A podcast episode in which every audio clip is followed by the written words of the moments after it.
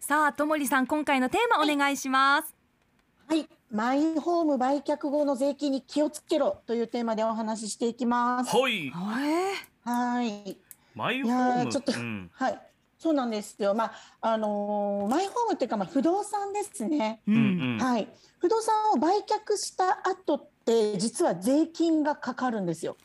えうんそうもううしょっちゅうしょっちゅう税金の話で申し訳ないんです けど、ちょうどー大事な話ですからねそうなんですよね。確定申告も例年より半月早く今始まってるんですよ。うんうんもうすでに始まっててでやっぱりこの時期に申告をしっかりすることで抑えられる税金っていうのがいくつかあるので、うんうんぜひ忘れずに行ってほしいっていう思いを込めてちょっと税金のお話をまたはい行わせていただきますん。。大事ですいやーね。これ気になりますよ、はういん。うんそうなんですよで先々週も贈与税の確定申告のお話したと思うんですけど覚えてます、贈与税の確定申告。税の確定申告はいはいそうそう、うん不動産の名義変更は贈与税の対象になりますよってことで家族間でも、うんお父さんの土地の子供に名義変更してもそれも贈与税の対象になるし、うんうんうんうん。現金の贈与も110万円超えたら贈与税の対象になりますよっていうこと。ははいいはい、でこれもあのいろいろな条件クリアしていれば申告することでこの税金を抑えることもできますよっていうようなうんうんお話をしてきたんですけど、はいうん今日に関しても不動産を売却した際の税金ですねうんこれについてお話しします。はい。でこの不動産売却した場合の税金についてなんですがこれは不動産譲渡所得税って言います。不動産上と所得税、はい、はいそうなんです、うんうんでこれがまあ税金税率がすごく高くて、へー売却の利益に対して40%から20%え税金がかかります最大で40%最大で40%です、だかえーらもう利益のほぼ半分ぐらいうんうん税金で持ってかれるっていうような感じですね、へー大きいですうね。ん大きいですよねでただこちらもポイントがあってこれ売った金額ではなくてあくまでも売った売ったことで得た利益に対して税金がかかるんですよあうんあ、うんはいはい。はい。で、例えばですね、2000万円で購入した土地を3000万円で売却しました。はいはい。その場合の利益っていくらになりますか？一千万円。はい、その通りでうす。んうん1000万円ですね。この1000万円に対して税金がかかるっていう形になります。じゃあ最大四百万円税金として納めないといけないと。。はい、そううなんです。で、はいはいまあもっと細かく言うとですね、購入とか売却の時にいろんな費用かかりますよね。まあ測量とか登記とか。はいはい。仲介手数料とか、うんうんいろんな費用かかるのでこの費用もこの先ほどの利益1000万円から控除あの除かれるんですけれども、はいはい今回ちょっと簡単に計算できるようにこの費用は考慮しないで計算していきたいと思います。はい。はい。はい、でさっき40%から20%ってお話ししたんですけれども、うんうんこれはじゃあなどっちが適用されるかっていうのはこの不動産を所有している期間によって税金税率が変わるんですよ。期間。あ、あー、はいその時期。そうですね。あーあの不動産を持っている期間、うんは例あえば先祖代々の土地を売りましたとかだと50年以上持ってるとかはいはい。になると、長期譲渡所得っていう形になるので、はいはい。 20%。でへもー去年買ったものを今年売りますよみたいなのだと短期譲渡っていう形で40%。ほおーはい。なのでこの不動産を所有している期間によって税金が40%になるか20%になるかっていうのが変わってくるということですね。へえ、じゃあ長く持ってるほど。えっと、安く済むということですか。そうです。おっしゃる通りです。ほうほうほなうの。で、まあ、1000万円の利益が出た場合5年以上所有しているものであれば200万円の税金うんで5年以下もう去年買って今年売るよみたいな感じだと400万円の税金っていうのがへかかえっ。てきます。うんうんはい。で、これですね、なんでこの40%とか20%っていうのが出てきたかっていううと、んうん。はいはい。ちょっとお二人まだ若いのでわからないと思うんですけど、うんうんバブルの頃ってうん90年代の頃はい。あったんですけど、なんかいわゆる土地転がしっていうのがあったんですね。ああ、ほう言葉としては、はい。うんはいはいはいはい。まあ土地転がしっていうのは簡単に言う買って売って買って売っての繰り返しで、あの不動産のそこの利益を取っていくっていう形なんですけど、うんうん昔はもうこの買って売ってでどんどんどんどん価格が高騰しすぎてしまったんですよ。うんうん。でそれでまあバブルが加速したっていう背景を経てやっぱりもう短期的な売買っはちょっとあまり進めたくないよねっていうことでじゃあ5年未満の売却に関しては40%っていう大きめの税金をかけてそのあの土地転がしを抑制しましょうっていうような形で、はい、設定されています。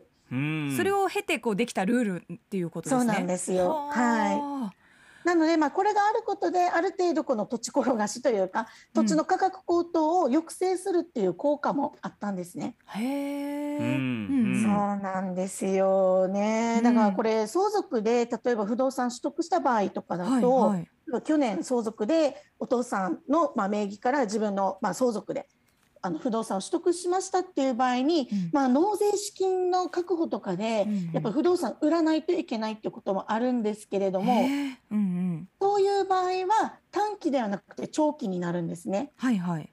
はい、取得したのはその前の年相続した年になるんですけれども、うんうんまあ、あのその前のお父さんの代で所有してた期間が5年以上であればうんそれは長期譲渡所得っていうはいはい。うこっん。ちはまあ20%っていう形になります。うんうんうんさっきの期間によって長ければ安く済むものの条件に当てはまるということですね。はい、そうなんですよ。じゃあこれ家族間の譲渡でないとそれ当てはまらないということですか？えっと、相続の場合はですね、あー相続の場合は、はいいは相続の場合ってどうしてもあの相続してすぐ売らないといけないい。っていう事情が結構出てきたりするんですよ。うんうん。へえ。そういう時もまた40%ってかかると結構大変なので、うんうん。相続で、えー取得した不動産に関しては長期譲渡所得が適用されますよという流れになってます。相続であればということですね。そうですねへ。ーはい、こんなルールがあるんだ。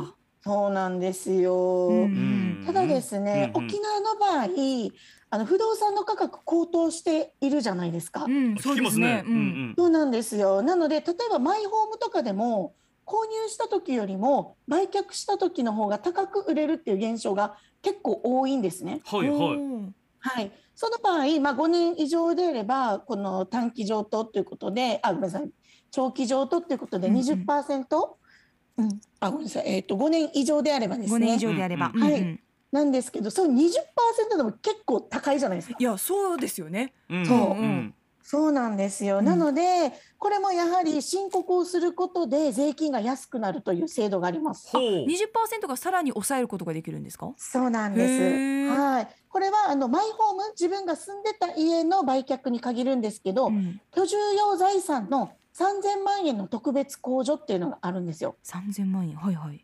はい、これは、えー利益3000万円までは控除します。つまり3000万円以内の利益であれば、この譲渡所得税は課税しませんよっていう制度なんですね。へへーえ来たそう。来た来たって。ダメ途中転がしちゃうダメダメ危ねえバブル終わってもう転がさないと思ってたらこれ来ました転がしチャンスどうしようこそうのなかんんですよどうすればいいんだろう。えーじゃあさっきのえっとトミーさんさっきの例で言うと2000万円で買った。